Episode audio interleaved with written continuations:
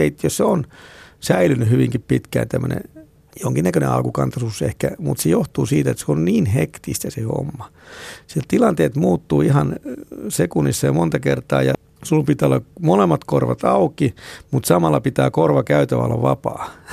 Että sun, sun pitää kestää lyöntejä, mutta ne lyönnit ei saa jäädä sinne päähän pyörimään, vaan niitä pitää poistua toista korvasta saman tien. Sun pitää vaan osata ottaa se oleellinen. Keittiömestari Markus Maulavirta, sä työskentelit monessa kuuluisassa ravintolassa Helsingissä, kunnes sitten 50-vuotiaana päätit irtisanoutua ja lähteä eräoppaaksi. Nyt sä järjestät luontotapahtumia ja tietenkin ruokaa vahvasti mukana siellä retkillä, kun retkillä pitää syödä. Joo, se ruoka on semmoinen, se on yksi tärkeimpiä asioita ihmisen elämässä ja tota, välillä harmittaa, että miten se ohitetaankin niin kevyesti, että se on aamulla heti ensimmäisenä, kun herätään, että mitäs aamunpalaksi ja sitten sitä jo melkein mietitään vähän ja päästä mitäs lounaaksi ja, ja sitten tietenkin vähän välipalaa ja iltaruokaa ja mitä sä laitat itsellesi aamupalaksi? No meillä on sille vakiintunut tapa jo vuosia ollut, että meillä on pieni mylly, viljamylly ja meillä on tota erilaisia jyviä.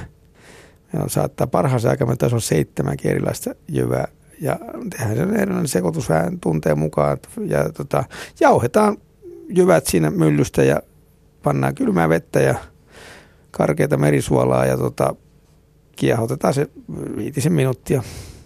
Sitten meillä on marjoja pakasteessa. Meillä on varmaan viittä, kuutta eri väristä marjaa.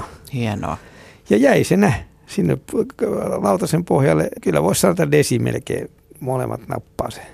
Ja sitten kuuma puuro päälle. No sitten vielä täytyy tässä hehkutella, että mä kuivattuu pihlajanmarjaa, minkä mä oon rouhinut siihen vähän päälle ja kuivattuja nokkosen siemeniä ja sitten vielä pikkasen mausteeksi, niin, tota, niin siitä se lähtee päiväkäyntiin. Kuivaako se itse nokkosia? Joo, nyt on, tämä oli eka kerta tänä vuonna, kun mä kuivasin niitä. Eli keräsin vaan tuolta nyt myöhään syksyllä nokkosia, missä oli voimakas kukinta ja tota, ollut. Ja sitten panin nippuun ne ja ylös suin vaan katosta roikkumaan ja ei siinä montaa päivää kestä, kun kuivuu. Ja sitten ravistelin sanomalehen päälle siemenet ja siitä vaan. Markus Maula Virta, sä oot omaa sukua Virtanen, mutta Virta on nykyisessäkin nimessä. Miten sun sukunimessä on muodostunut?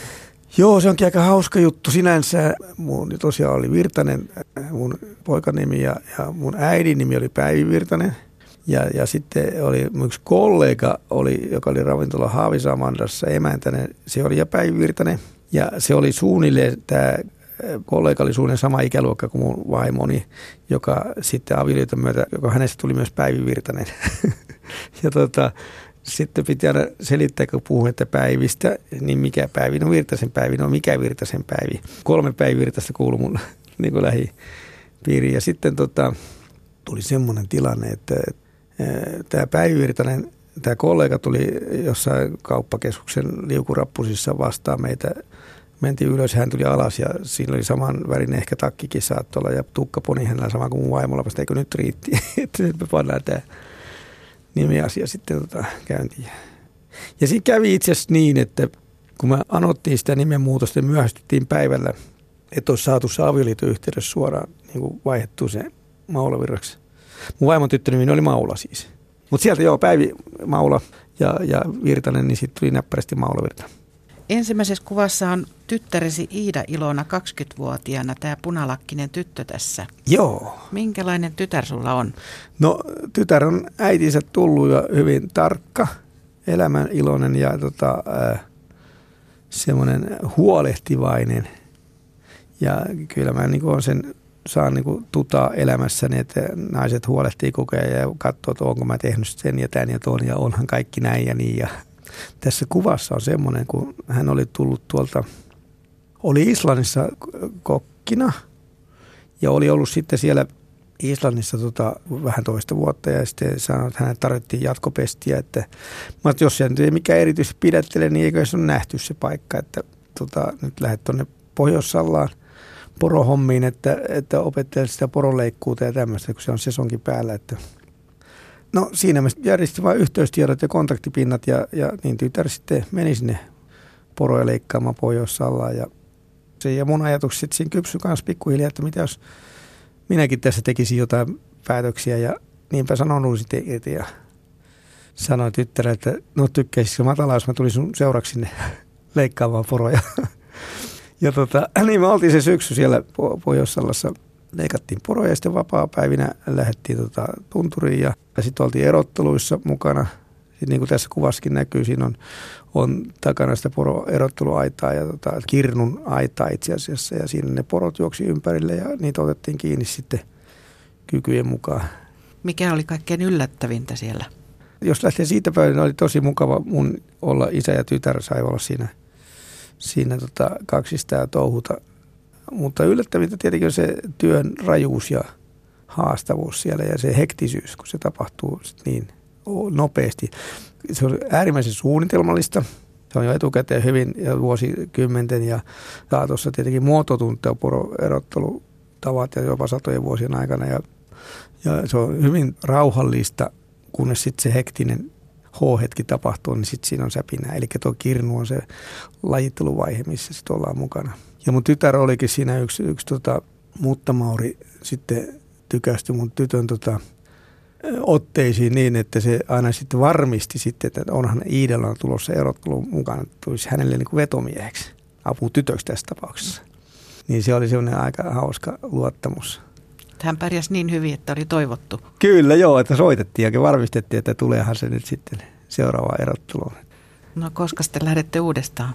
No minähän on siellä laukannut sitten ihan tämän tästä ja tota, mulla on se oma porokin siellä on olemassa ja tai todennäköisesti toi on mennyt parhaan, parempiin suihin. Todennäköisesti se on elukat ehkä syönyt.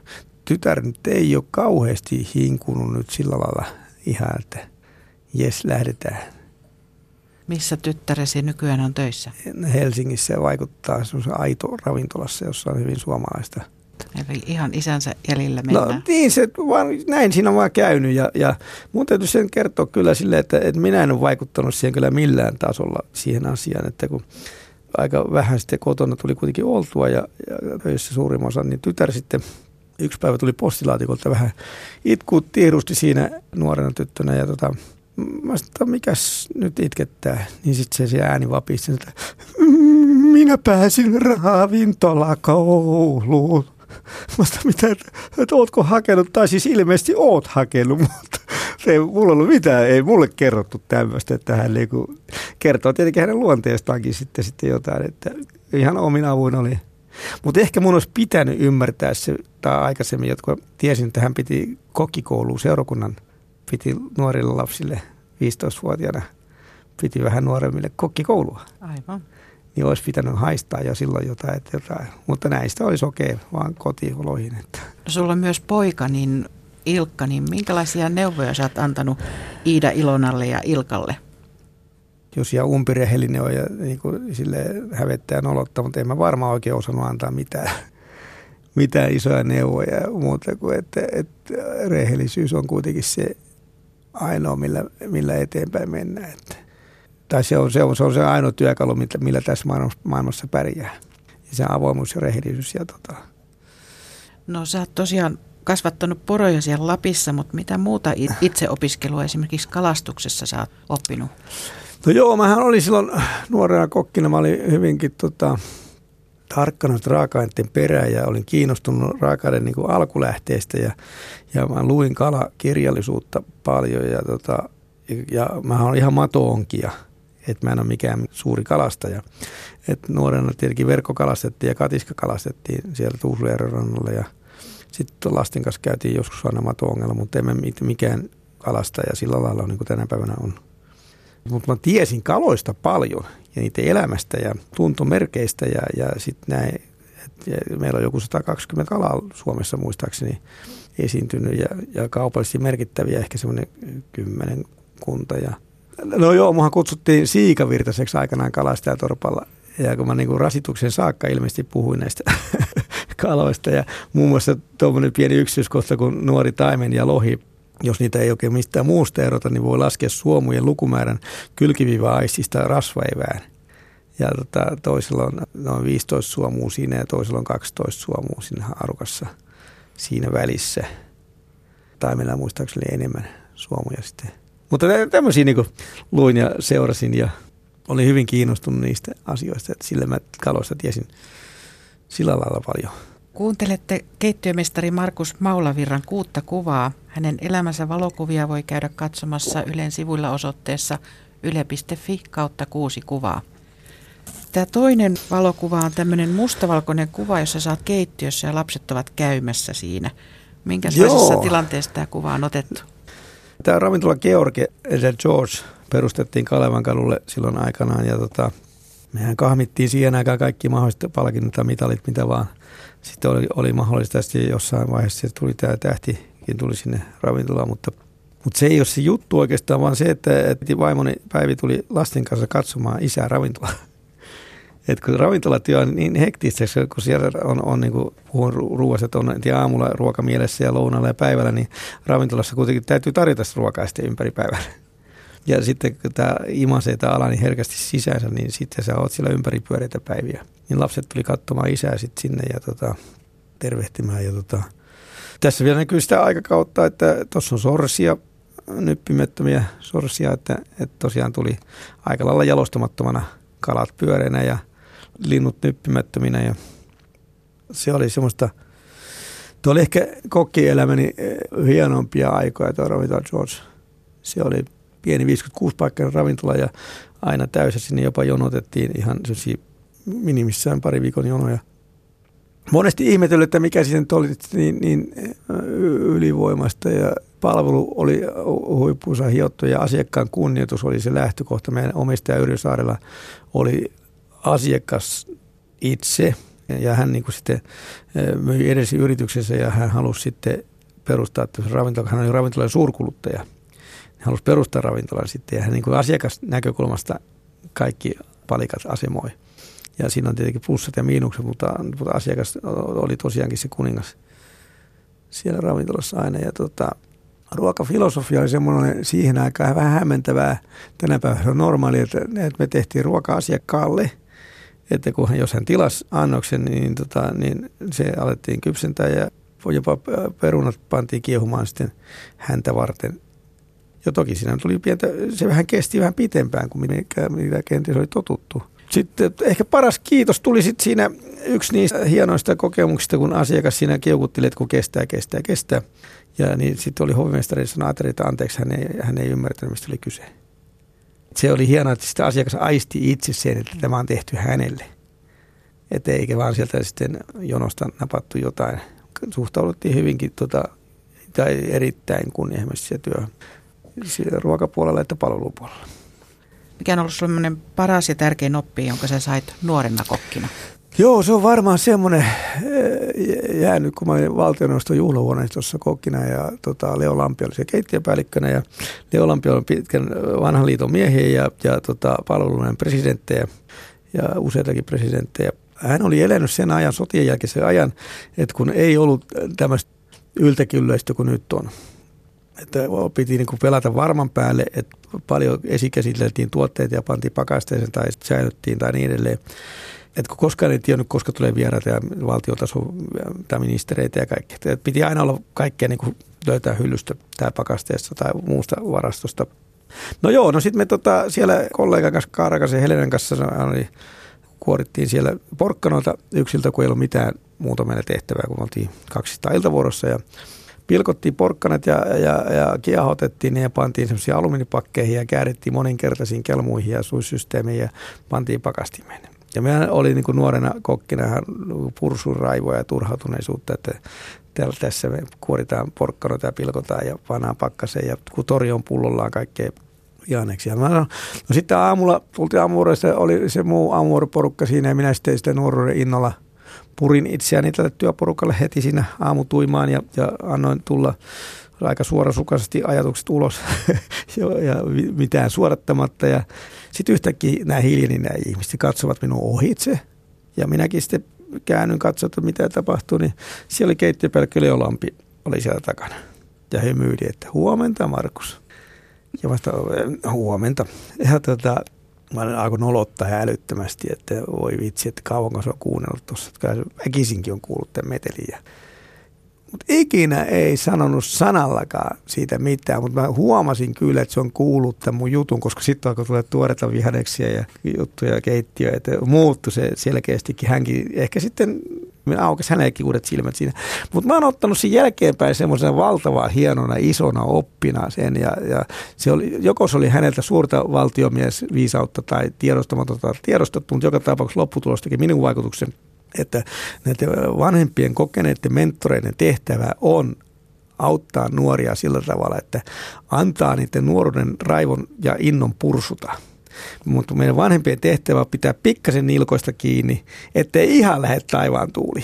Että vähän, hyvä Markus, mutta vähän vielä, ota pari senttiä alaspäin. Ja kun et ihan lähde tuonne karkuteille, niin kaikki menee hyvin. Niin sen mä oon ottanut semmoisen vitsi, että, että se on niin hieno, että täytyy, meidän täytyy ymmärtää, että aika muuttuu, aika menee eteenpäin ja, ja, ja meidän täytyy vaan niin kuin sitten hyväksyä se tosiasia, että, että sieltä tulee uutta boveria koko ajan meidän takaa. Ja meidän täytyy niin kuin ymmärtää väistyä tyylikkäästi, ei, ei antaa sitä luovuttaa valtikkaa, mutta auttaa ja sitten olla kuitenkin tyylikkäästi sitten tietoinen siitä, että sieltä tulee se uusi boveri ja uusi tieto ja taito. Hieno oivallus. Se oli mulle semmoinen niin iso oppi, mitä mä oon, niin ja olen jaksanut puhua tätä aina, että kiitos Leo Lammelle tästä valtavasti. Kerro vielä lisää siitä armottomasta keittiömaailmasta, kun on vaan se ruoka ja lautanen, niin mitä se tarkoittaa? Joo, keittiökulttuuri on, se on jollain lailla niin vielä arjalaista kulttuuria, sitten semmoista hierarkkista ja, ja, tota, ja minä varsinkin olin saanut semmoinen hyvin järkkisen opin ja, ja sitä tietenkin, sitä tekee mitä on oppinut tai mihin on opetettu. Ja monesti niin miettin jälkeenpäin, että et eihän se ole ainoa oikea tapa. Että kyllä voi, niin kuin tänä päivänä on fiksumminkin ohjata ja johtaa, ja, ja, mutta keittiössä on säilynyt hyvinkin pitkään tämmöinen jonkinnäköinen alkukantaisuus ehkä, mutta se johtuu siitä, että se on niin hektistä se homma. Se tilanteet muuttuu ihan sekunnissa ja monta kertaa ja Sulla pitää olla molemmat korvat auki, mutta samalla pitää korva käytävä olla vapaa. Että sun, pitää kestää lyöntejä, mutta ne lyönnit ei saa jäädä sinne päähän pyörimään, vaan niitä pitää poistua toista korvasta saman tien. Sun pitää vaan osata ottaa se oleellinen. Ymmärtää se, että, että välttämättä se ei ole sinun kohdennettu, vaan, vaan sun, sun työhös, että erottaa se henkilö ja työ. Ja kun sit tosiaan niin kun siihen täytyy keskittyä niin, niin, niin totaalisesti ja, ja – sitten se nuorena tietenkin sä oot innostunut valtavasti, se tiedonjano on ihan kauhia ja se oppimisen halu ja sinne keittiön niin jää ihan siitä ilosta, että saa olla tekemässä ruokaa. Ja, se, ja sitten ehkä se on semmoista lyhytjännitteiselle ihmiselle mukavaa, kun se näkee koko ajan työn tuloksen. Joka sekunti näkee, miten se työ etenee. Siinä on paljon paljon hyvää, mutta sitten paljon paljon olisi pois oppimista siitä, että se voisi olla jollain lailla ehkä fiksumpaakin. Että ei sen tarvitsisi olla niin, niin putkikatseista hommaa. Et se, et ihan välillä nyt hävettää tällä iällä miettiä, kun sitä oli niin innostunut siitä ruuasta ja ruoanlaitosta. Totta kai kun pankki oli tyhjä tai tämä tietopankki ja sitä vaan imi koko ajan uutta ja halusi purkaa sitä ulospäin. Mähän puhuin vaan ruoasta. Oli kuka tahansa, kuka tahansa, niin ei montaa hetkeä kestänyt, kun mentiin pesämeen kastikkeeseen. niin no. oli varmaan rasittava sille ympäristölle sillä, sillä tavalla, kun oli niin intoa täys siitä. No minkälainen keittiömestari kokki sä nykyään oot? No nythän mun joukko kollegat sanoi just ihan muutama viikko sitten kaveri sanoi, puhuttiin, että ihmiset muuttuu. Sä sanoi mulle, että niin, sinäkin oot muuttunut. Mä kiitos, että tuo oli kyllä valtavan paljon sanottu siltä kaverit, kun mä tiedän, että mä sitäkin on varmaan lyönyt aika henkisesti siis paljon – Yksi ikimuistoinen juttu on ollut se, kun pääsit valkoiseen taloon ja tapasit presidentti Obaman. Miten ihmeessä sä pääsit, onnistuit pääsemään sinne? Siis kokin ammatti on siitä mielessä yksi maailman hienoista ammateista, että kaikki ovet aukeaa kokille. Niin kuin tässäkin valkoisen talon monet passin tarkastukset ja muut systeemit päästiin läpi ja, ja kokkihan meitä oli siellä vastassa. Obaman kokki ja mentiin valkoisen talon kaikki huoneet ja kierrettiin ja sitten tavattiin Valkoisen talon omaa keittiöpäällikkökin. Niin kokit on oikeastaan niitä harvoja, jotka ei vaihdu poliittisesti. Siellä kun vaihtuu päällikkö, siellä vaihtuu kaikki. Mutta keittiöporukka pysyy melkein likimaan samana. Sitten oli hauska tulla sieltä salien takaa, kun lehdistö oli valtiovierailu käynnissä, niin lehdistö oli puomitettu sitten sinne eteiseen, että ne ei saa päässyt sinne. Me tultiin vaan sieltä, katsottiin kaikki presidenttien astiasto, erilaiset astiastot oli yhdessä huoneessa ja mitä kaikkea niillä on ollut aikanaan. Ja No sitten mentiin sinne puutarhaan, mentiin itse asiassa katsomaan Michelle Obaman luomupuutarha. Sillä oli semmoinen pieni puutarha, se salaattipuutarha, silleen, että Joo, no onpas kivan näköisiä salaatteja, Joo, mielenkiintoisia. se, se on viiden sentin nysiä nousemassa siellä. Ja, no sitten lähdettiin siitä kävelemään ja tota, sitten tuli se on seurojen vastaan ja sieltä kuulit iloisesti, että mitä nämä hyvät ihmiset täällä on. Barack Obama tuli sieltä. Sitten hän sanoi, että saako hän esitellä hyvä ystävänsä tässä ja se oli ja sattui Pakistanin presidentti sillä. Hänen hyvä ystävänsä. Mutta mikä siinä, että terve, terve. Tälle tielle lähetty, niin kätellään kaikki sitten. Kokkinan pääsee kyllä, ei semmoista ove ole, mikä ei auki. Mutta kuitenkin reilu kymmenen vuotta sitten 50-vuotiaana sä irtisanoit itse keittiömestarin työstä ravintola Klaus Koosta ja lähdit Lappiin.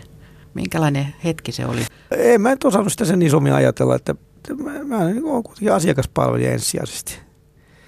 Kun sitä tulee tietty ikä, että toiset ostaa sen harrikan silloin ja, ja tota, mä sitten ehkä koen, että ehkä tämä mun harrikka sitten on tämä, että sanoin itseni irti ja lähdin sitten porohommiin. Olin siellä poromiesten matkassa sen syksyn ja, ja leikkaamassa poroja. Ja, tota, Miksi sä lähdit juuri Lappiin? No se, että mulla kontaktiverkosto kuitenkin on kohtuullisen laaja. Ja se saattoi olla just sopiva sesonkityö. että riittävä pitkä ja riittävä lyhyt sesonki, että lähtee sinne tota, hommiin. Et oli, oh, mä ollut tietenkin tuolla muun muassa Pornaissa Mark Pietelulla ankkoja teurastamassa. No siis päiväjuttuja. Mutta tässä saa olla niin se koko sesongin. Mullehan on tullut poromieslehti jo 80-luvulta lähtien kotiin niin, niin olen niin seurannut alaa. Siis mä olen tullut perunalehtiä ja sikalehtiä, ja, mutta että olen niin eri aloja, siis seura raaka virtoja seurallinen ja sitten alkutuotantoa. Ja poro oli yksi siitä ja porosta on taas, niin taas sanotaan näin, että se, se kulttuurikenttä on niin taas valtavan laaja. Siinä sivuvirrassa tulee niin paljon muuta mukavaa, semmoista elämää rikastuttavaa. No sä kouluttaudut kuitenkin eräoppaaksi, niin minkälainen valinta se oli? No se on ollut nuoruuden haave kyllä ihan mä aikanaan jo ennen kuin mä ravintolakouluun menin, tai siis tuolta armeijan jälkeen mä hain rajavartiostoon töihin ja mä hain Lapin tai Kainuun rajavartiostoon, ne mulla olisi ainoastaan kelvannut. Et mä en halunnut lähteä mihinkään passin tarkastajaksi tuonne näin etelän rajoille ja, tota, mutta, ja mä, silloin se oli vielä semmoista, rajaa hiihdettiin ja re, reppuselässä mentiin ja se oli sitä – tai semmoinen neitsellinen kuva mulla ainakin sitä oli sitä hommasta, mitä olin tutustunut siihen työhön, mutta sieltä tuli hyvin lyhyt ja ytimekäs vastaus, että ei avoimia paikkoja ja Eversi Luuttantti, joku Möttönen oli leiman laittanut siihen. Mutta mä retkellä aikana koko ikäni ihan kymmenvuotias lähtien ihan reppuselässä menty ja kesät, talvet tai pääosin talvella hiihetty ja tehty tulet. Ja silloin kun sai vielä kaataa keloja.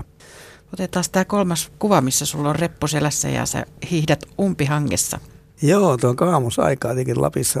Mun kaverin kanssa olin siellä vähän hieltiin. Mä oltiin ihan kämpälle, toi selkeästikin lähdettiin siitä pieni pisto päiväretki tekemään johonkin, johonkin suuntaan. Ja, ja tuon muistan, että lumi oli kohtuullisen pehmeitä ja sitä oli paljon. ja vaikka oli se pitkät metsäsukset, pari metriset, vähän reilu, reilu kaksi metriset sukset jalassa, niin, niin kuin kuvasta näkee, niin se oli upottava, että polviin saakka meni ihan joka ikisellä askella. Ja... Mitä tämä kuva symboloi sulle? tuossa ehkä vähän sitten kuvastaa sitä mun luonnetta, että no mä, mä oon kovin huono pysähtymään. että mua niin kuin, ei saa takaisin kääntymään kovin herkästi, että mä niin kuin painan vaan eteenpäin sitten pääpunaisena. Ja, ja tota, tähän asti se on onnistunut, että on päässyt aina määrän päähän. Keneltä tämmöinen piirre on peräisin? Kyllä se varmasti mun koto ihan jo, sanotaan mun iso isä oli jo semmoinen hyvin, hyvin määrä tietoinen kaveri. Minkälaisessa ja, perheessä sä kasvoit? No, mun isä oli pappi, kirkkoherra ja tota, lehtori ja sitten oli vankilapappina Keravalla nuorisovankilassa viimeisinä vuosina. Hänkin lähti 50 hyvästä virasta, pyhäkolopiston rehtorin virasta tota, 50 suunnilleen ja lähti sitten nuorisovankilaan vankilapapiksi. Ja hänellä alkoi tuo parta, kun se parta oli vähän harmaantunut, niin saako tummenee uudestaan. Et mä oon monesti sitä miettinyt, että se elämä saa uuden sisällön ja uuden niin semmoisen inno ja intohimon tulee taas sitten sitä. Ja sitten 50 miettii sitä vielä kokea olevansa niin täys elämänvirtaa kuin ihminen vaan voi olla. Että se voisi verrata siihen, kun se semmoinen kaksikymppisenä koet olevasi ihan maailman kuningas niin ja napa, että, niin 50 tulee se on toisenlainen. Sulla on jo elämän viisautta ja kokemusta, tai ainakin kokemusta, en tiedä, viisaus on kokemusta ainakin jo jonkun verran takana, ja sulla on perspektiiviä arvioida asioita vähän laajemmalla skaalalla, ja niin kuitenkin koet vielä, että, että hyötykäyttö on vielä ihan, ihan riittävä rupeamatta, jos voisin oikeasti keksiä, että miten mä vielä käyttäisin tämän loppujakson. No kerro vielä vähän, minkälainen sun lapsuuden kotis oli? No joo, mehän asuttiin hyvinkin tota, järven päässä. Mä kasvoin nuoruuden ja vähän se suljettu yhteisö, semmoista sanotaanko näin, että turvallinen, hyvä ympäristö oli kasvaa.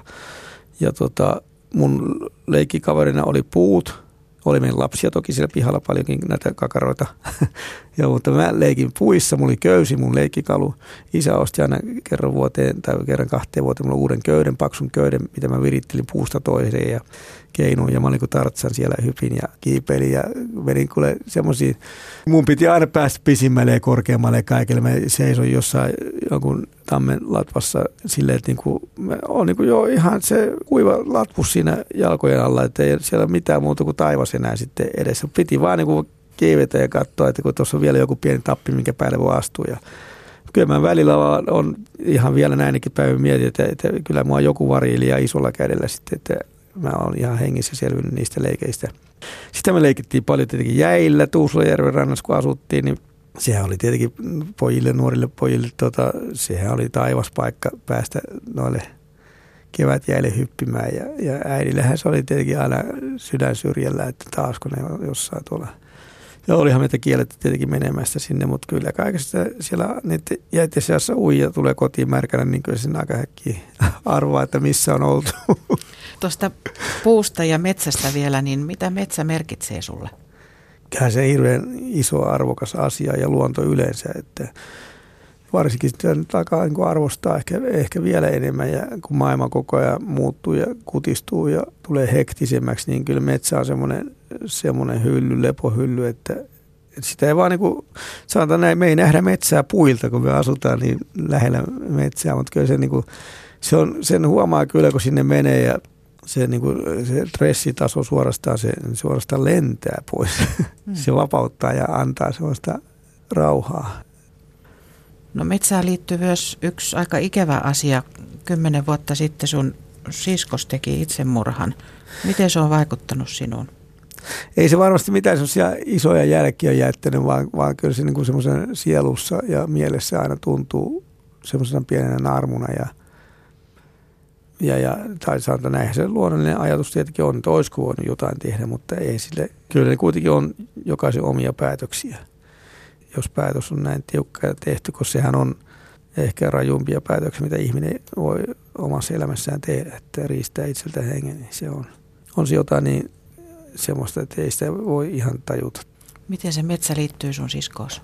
Joo, sisko teki sillä lailla sen vähän harkiten, että, että äiti oli lähtenyt koiran kanssa metsälenkille, kun äiti oli aktiivinen metsäsliikkuja ja myös ja luontoliikkuja. Ja tota, oli se vakiolenkki ja semmoinen muutaman kilometrin metsälenkki. Ja kun äiti lähti lenkille, niin sillä aikaa sisko oli napannut sitten talon kuistilta köyden ja, ja mennyt sen lenkkipolun päähän sitten, irtäytynyt sinne sitten semmoiseen kuuseen. Ja mä monesti, kun mä olen kuitenkin semmoinen jälkimärehtiä, niin monesti kävin kattoja ja analysoimassa sitä ehkä tarpeetontakin, mutta itselle tärkeää, että miten, miten se on tapahtunut. Se, koitin elää sen koko prosessin läpi. Ja että kyllä sitten totesin, että on täytynyt valtava tahto olla, että niin haastavaan paikkaan on saanut itsensä sitten tota ripustettua ja, ja, ja, ja äitillähän se oli tietenkin ihan kammottava shokki tulla lenkkipulun päähän.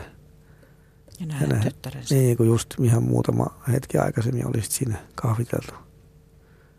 Niin on, on ne semmoisia asioita, että ei, ei, kai, ei, ei ne ikinä unohdu eikä niistä voi – kyllä kai niistä yli pääsee, tai pääseekin, ei sitä voi sanoa, mutta kyllä ne vaan aina jää nakertamaan takaraivoa, että, että oliko jotain, mitä olisi voinut. Mutta, mutta täytyy semmoinenkin asia sitten hyväksyä, että, että on asioita, joille ei voi sitten mitään.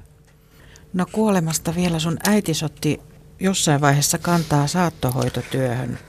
Joo, äitihän oli hyvin tota, edistyksellinen. Hän aikanaan opiskeli yliopistossa pappis, teologia siis opiskelija, oli niin kuin siunausta vaille pappi, mutta silloinhan se ei ollut mahdollista tietenkin siinä aikaan. Ja tosiaan meitä oli vi- viisi kakaraakin siinä ja että haastava siinä lasten viiden lapsen kanssa ja tämmöisten rasavillien kanssa ja opiskeli niin kovaa työtä, mutta anarkisti hän oli ja nimitti itseensä anarkistiksi ja teki paljon vanhusten ja kuolevien parissa työtä ja vähäosasten kanssa ja tota, teki ihan merkittävää työtä ja vapaaehtoistyötä suurin osa elämästään. Mun isä sai kuolla kotiin ja tota, se oli hyvin traaginen se jälkihoito sitten. Sitten tuli poliisit siinä illalla tietenkin, kun koti kuolemasta oli kyse ja välittömästi ja, ja minä tulin, kun asun aika lähellä ja poliisit sanoi, että pitää ruumis viedä pois. Ja äiti sanoi, että ruumis voisi jäädä tänne yöksi, että hän haluaa vielä kuitenkin hyvästellä pitkäaikaisen aviokumppaninsa ja rakkaansa. Ja niin poliisi sanoi, että pitäisi viedä. Ja mä sanoin, että kannattaisi melkein niin kuin lesken toiveet noudattaa, tai siis toivon, että lesken toiveet huomiota ja poliisit, jotka he oikein tiedä ja miten tehdään, mutta ei se tule kiva tehtävä kuitenkaan kellekään sitten mukava mieli, jos sitä väkisin lähdetään tekemään. Ja poliisi soitti sitten esimiehelle ja esimieskään osannut sanoa, mitä tehdä. Ja tämä teki sitten poliisi päätökset, että hei, hän teki henkilökohtaisen päätöksen, tuli mitä tuli, että, että ruumi saa jäädä. Mä hyvä kiitos teille tästä, tämä oli hieno asia. Ja sitten mä näin sinne, kävin sinne auton perävalot näkyy, kun äiti osui siellä mettän keskellä ja ihan tien päässä, niin joku auto oli käynyt kääntymässä siinä kuitenkin ja ei selvinnyt mikä auto, mutta viikon päästä äiti sanoi, että hänelle tuli ruumisauto lasku että mitä hän tälle tekee. Mä sanoin, no että se tekee sille mitään teet, kun et saa semmoista tilannut. Ja, niin ja kun tässä lukee vielä, että turha keikka ei saatu vainaja mukaan. Ja hän sitten reklamoi sinne ja no sieltä sitten tietenkin pahoiteltiin ja, ja asiaa. Ja No sitten tuli äiti soitti sinne lääkäriin ja sanoi, että pitäisikö tuoda katsoa tämä ruumissa, että tämä on toteamaan tämä kuolema. No sitten sanoi, että no voisitteko sitten tuoda ruumiin tänne, kun heillä on vähän kiire. Ja äiti mennyt isälle puhumaan siinä, että olet nyt isä takia mua, että pitää pukea sut nätimmäksi vähän ja tota, tilataan tuo invotaksi, että sut pitää viedä tunnistettavaksi tuonne terveyskeskukseen. Ja tota, se oli tietenkin sitä ironista parodia siinä harrastettiin ja no sitten kuitenkin lääkäristä kuitenkin tuli sitten toteamaan ruumiin kuolleeksi ja eikä sinne mitään. Sitten tuli kunnalta vielä kuukauden päästä vai parinkin päästä taksiseteleitä isälle, että niin saa käyttää näitä ja semmoista taholta, jonka piti tietää elävät ja kuolleet, kunnan, kunnan kaikki elävät ja kuolleet piti olla kirjoissa ja kansissa. No äiti tästä niin kuin sitten käynnisti ihan oma tyylille uskollisesti prosessin ja, ja hämmästelyn ja yleisölostokirjoitukset ja kaikki näitä, miten kuolema on tämmöinen tabu tässä maassa, miten se voi olla näin käsittämätön tabu. Ja, ja No Sipoon kunta oli tosi fiksu ja siellä johtaja, sosiaalihoitaja johtaja oli erittäin fiksu ihminen ja nappasi kopin tästä asiasta ja Sipon kunta Suomen edistyksellinen kotisaattohoitokuntia, että siellä alettiin kehittää kotisaattohoitoa. Et siellä on muun kaksi henkeä ainakin tällä hetkellä, joka on niin kotisaattohoitoa harrastaa, että siellä ihminen saa kuolla kotinsa. Ja niin mun äidille kävi sitten tässä näin ja hänelle todettiin se maksasyöpä ja kaksi viikkoa sitä diagnoosista niin hän sitten kuoli kotiinsa omaan sänkynsä omaisten ympäröimänä. Ja, tota, ja me saatiin meidän perhe olla koko ajan hänen ympäri vuorokauden läsnä siinä ja, ja kotisaattohoito kävi kaksi kertaa vuorokaudessa katsomassa, että kaikki on ok. Ja aina saatiin soittaa, jos tuli jotain, että komplikaatit tai jotain, että tarvitaan apua ja saatiin itse antaa kaikki tämä kipulääkitys. Ja äitille se oli valtavaa hienoa, että sai niin anarkismi tuotti hedelmää tulosta. Aikamoinen äiti. Se oli aikamoinen äiti. Täytyy sanoa, että hän oli kyllä semmoinen vähäosasten puolesta taista ja sanoi, että todellakin teki itseään säästämät. Aina, aina oli se muiden hyvinvointi oli aina etusijalla, ihan aina. Mennään neljänteen kuvaan Markus Maulavilta. Neljännessä kuvassa on pannukahvi nuotiolla. Mitä ruokaa on kivointa laittaa avotulilla? Näin kokkina mä oon aina sanonut, että kun, että kun ihmiset sanoo, että kun ei kun tämmöistä, tämmöistä vehkeä, tämmöistä, mutta heitä, mulle riittää paistinpannu ja lämmönlähde minimissä. Ja välttämättä ei tarvitse sitä paistinpannuukaan, että riippuu, että jos se vaan tuli.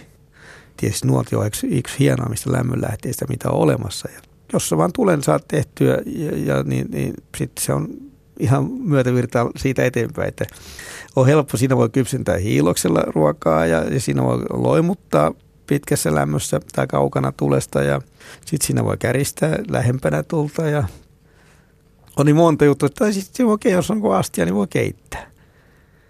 Ja elementtinä tuli on hieno ja lähentävä Ja sen ympärillä on aina kiva kokoontua. Se on vähän kuin keittiö. Että keittiössä on aina kaikki hauskimmat jutut. niin, niin se on vähän tuolla mettäskin tulien äärellä on kaikki hauskimmat jutut ja sen tulen äärellä on hauska touhuta. Ja... Minkälaista ruokaa sä mieluiten laittaisit tuossa tulilla? Mä oon tykännyt kyllä hauesta kauheasti kalan.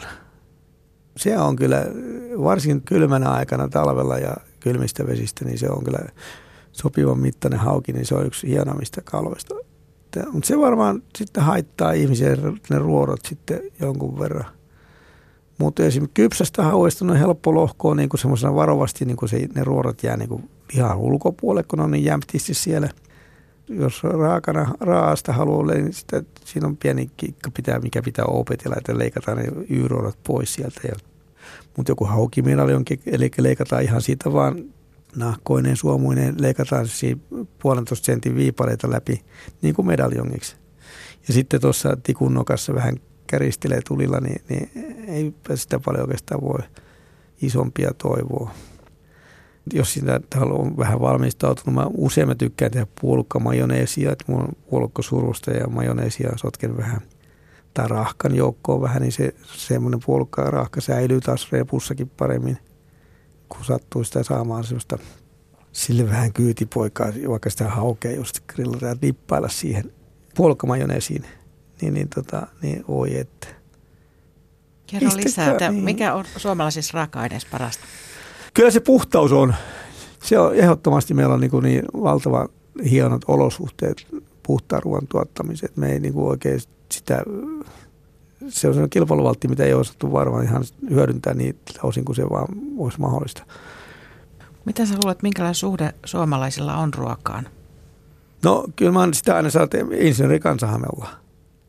Että kyllä se on vähän valitettavasti semmoinen asia, että se, me ei ole nautiskelijoita. Ja se varmaan tulee sieltä, että ruoka on ollut aina työn takana. Että sen eteen on joutunut tekemään töitä.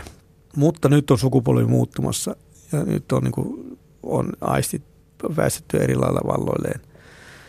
valloilleen ja on mahdollista, että, että on muuttumassa selkeästikin ruoan arvostus ja, ja nousemassa kovaa vauhtia. Ja ruoka, ainahan ruoka on arvostettu sitä missään tapauksessa, mutta ei päinvastoin se ole pyhä, ruoka on ollut pyhä asia. Ja se on ollut niin kuin ison työn takana saada sitä ja aina sitä ei ole saatukaan. Tämähän on vasta tämmöinen, tämän päivän hyvinvointi on aika tuore juttu itse asiassa, että, että nyt sitä ruokaa saa ihan joka nurkassa. Ja tota, ja, mutta nyt me ollaan päästy Suomessa tästä ruokakulttuurissa semmoinen askel eteenpäin, että sinne on tullut semmoisia, hyväksytään nautiskeluja ja jopa vaaditaan sitä että ruoallakin voidaan hivistellä ja fiilistellä ja nauttia siitä. No minkälaista leipää suomalaiset syövät? No leipämaanahan me ollaan ihan ykkönen. Nyt on leipä on tullut niin kuin iso, iso kunnia ja nosteeseen. Ja nyt on tullut artesanin leipomoita, pienleipomoita. Juurileivät on tehnyt ihan uuden nousemisen. Ne on alettu löytää sitten leivästä arvoja. Mä olin Klauskoossa, oli yksi leipuri ja hän oli ammattileipuri ja hän oli ollut, ollut joskus oma leipomokin, ja, ja, mutta hän oli vahvasti oli sitten siinä leipomon kulttuurissa, vanhan liiton kulttuurista, että leipuri oli tapana niin tehtaat teki tämmöisiä valmiita mömmöjä, leipä, jauhesekoituksia ja lisää vaan vesi suunnilleen ja sitten leivot. Ja sitten mä, sitten mä ajattelin, että yksi aamu sanoi hänelle, että, että kun nämä meidän leivät, nämä on hienoja, upeat leipiä, sä teet eri värisiä ja kokoisia ja näin poispäin, mutta kun nämä on ihan sama kuin tuossa valintatalossa mitä järkeä tässä on, että meillä on leipuri täällä ja kun me saataisiin tuosta sitten tätä samaa pumpulia tuosta naapurista ja tota, sä oot niin, se itsekin vähän sitten myös, että hei, että onko tuo vaikea sun jättää, no jos jättäisiin nämä jalostetut jauhot pois, nämä valmiiksi sekoitetut jauhot, niin olisiko se paha juttu, jos jättäisi pois? Ei, mitenkään. No, mä sanoin, no hei, to, tehdäänkö niin, että, että mä kannan ne pois ja tuon sulle uudet jauhot tilalle. Siitä muutettiin leipä. Tämä leipuri tuli mun kanssa, oli se, hänen kanssa käytiin kehityskeskustelu kuukausi pari sen jälkeen. Se sanoi, että Markus, sä opetit hänet leipomaan. Siis mähän vein häneltä vaan pois työkaluja ja jätin vaan yhden työkalun. Ja hän alkoi itse, hän löysi uuden työn, oman työnsä sisältä, ja se leivän sielun. Hän alkoi juurin kanssa näprää juurileipiä ja innostuneena aikuinen kaveri, ihan kuin hiekkalaatikolla, hän löysi niin uuden sisällön työlleen. Ja semmoinen, se me oltiin kadotettu. Se, nyt meillä on tullut taas uutta sisältöä, tämmöisen herkuttelumaailma. Vanhassa historiassa se oli normaali nämä juurileivät tämmöiset, mutta nyt sitten se tuli tämä tek- teknologia ja tekniikka kehitti välissä. Mä oon näistä juurileivistä myös innostunut nyt ja kun mulla on tämä mehiläisiä kotona, niin mä tietenkin haluan hyödyntää heidänkin tota, tuotoksia ja mä oon nyt hunajalla pannut juuren, vaalean juuren käymään. Ja mä oon oikeastaan saanut aika hyviäkin tuolla juurileipiä ja nyt, nyt pikkuhiljaa mä joudun jossain alussa vähän, joudun vähän hiivaa avittamaan. Onko se siis ruisleipää vai mitä Sekä, se että mä teen sekä, mä jauhan itse jauhoja, tai mä ostan luomujauhoja kaupassa. Luomu tulee ehdottomasti jauhoissa niin hienosti esiin positiivisuudella muun muassa. Mutta jauho on semmoinen, missä se herkimmin huomaa. Mutta tota, niin teen vaaleita leipää ja tumma leipää. Mutta tummosleivässä mulla on vielä kyllä vähän haasteita. Täytyy reisesti sanoa, että se on kyllä, se on kuin, mitä mä sanoisin, herkkä neiti. se, on, se on vaativa. Vaativampi kuin vaalileipä. Se on se. Ja täytyy näitä meidän isoäitejä ja äitejä kyllä niin iso hatun nostaa, että kuinka ne on, on painineet ja osanneet sen ymmärtäneet. Se on niin herkkä sielu. Ruisleipä on niin herkkä sielu, että se ei varmaan, ei varmaan herkempää ole. Se on niin altis kaikille. Että. Vuorossa on keittiömestari Markus Maulavirran kuusi kuvaa ja nämä kuvat löytyy Ylen sivuilta osoitteesta yle.fi kautta kuusi kuvaa. Viidennessä kuvassa ei ole hääpari, vaan siinä on sinä ja vaimosi ja te olette ilmeisesti poikasi häissä. Joo, tuo onkin ihan kiva mieluisa kuva, jolla on poikamme häissä ja siinä on, mitä mä tuolla nyt haluan kertoa sitten enemmän sitä kunnioitusta ja sitkeyttä tietenkin vaimolta ja, ja tämmöinen pitkä avioliitto ei se kuitenkaan ihan yksinkertainen, varsinkaan niin kuin, niin kuin kokin kanssa. Niin kuin viittasin tuon ravintolatyöhön, niin kyllä vaatii valtavaa joustoa puolisolta. Että, tota, eli en olisi päässyt näin pitkälle tässä ja, ja sanotaanko näin suht hyvissä ruumiin ja sielun voimissa, ellei olisi niin kuin vaimon tota, pitkämielisyys ja ymmärtäväisyys siellä takana. Kyllä mun täytyy sanoa, että kyllä on hyvä vaimo ja, ja hyvinkin tota, huolehtii ja, ja ymmärtävänä ja erittäin joustava. Mä oon aika paljon reissussa ja poissa ja niin, niin kyllä sitten joutunut paljon, paljon tota, kärsimäänkin varmaan siitä sitten, mutta jotenkin vaan toi ole itsestään selvää, sen halusin jotenkin sanoa, että semmoinen sitkeys ja, ja se puurtaminen, niin kuin noissa aikaisemmissa kuvissa, niin ehkä se sitten kuitenkin näkyy tästä, tämä on niin taistelulaji. Vaatii se on sitkeyttä ihan molemmin puolin. Mikä ei ole mukavampaa kuin palata kotiin. Nyt olemme kuulleet Markus Maulavirran viidestä kuvasta. Mikä voisi olla sun kuudes kuva, joka on vielä ottamatta? Joo, kyllä se kuudes kuva varmasti on, kun mä pitkään pohdin sitä, mikä se voisi olla, mutta mun poika sen itse asiassa mulle valkasi, kun mä sille puhun näistä kuvista ja, ja saako näistä puhua näin ja näin. Ja sanoin, että sun kuudes kuva voisi olla se, että nämä kaikki kuvat yhdessä. Mä että vitsi, näinhän se on. Ja tota, tai se kuudes kuva olisi mun tässä sosiaalisen verkoston säilymisestä semmoisena, kun se on tähänkin asti ollut. Kun mä oon saanut elää hyvin rikasta ja hienoa elämää ja mulla on valtava ystäväverkosto, ja niin mä kauheasti toivoisin, että se, se kuudes kuva olisi se, semmoinen, että se ystäväverkosto olisi olemassa vielä ihan loppuun saakka. Ja jaksaisi itsekin olla siinä osallisena. Että nämä kaikki kuvat yhdessä siinä ja kaikki ne ystävät, jotka ei kuviin mahdu, että ne oltaisiin kaikki siinä. Vietettäisiin sitä elämän tota, rajatonta rikkautta yhdessä loppuun saakka.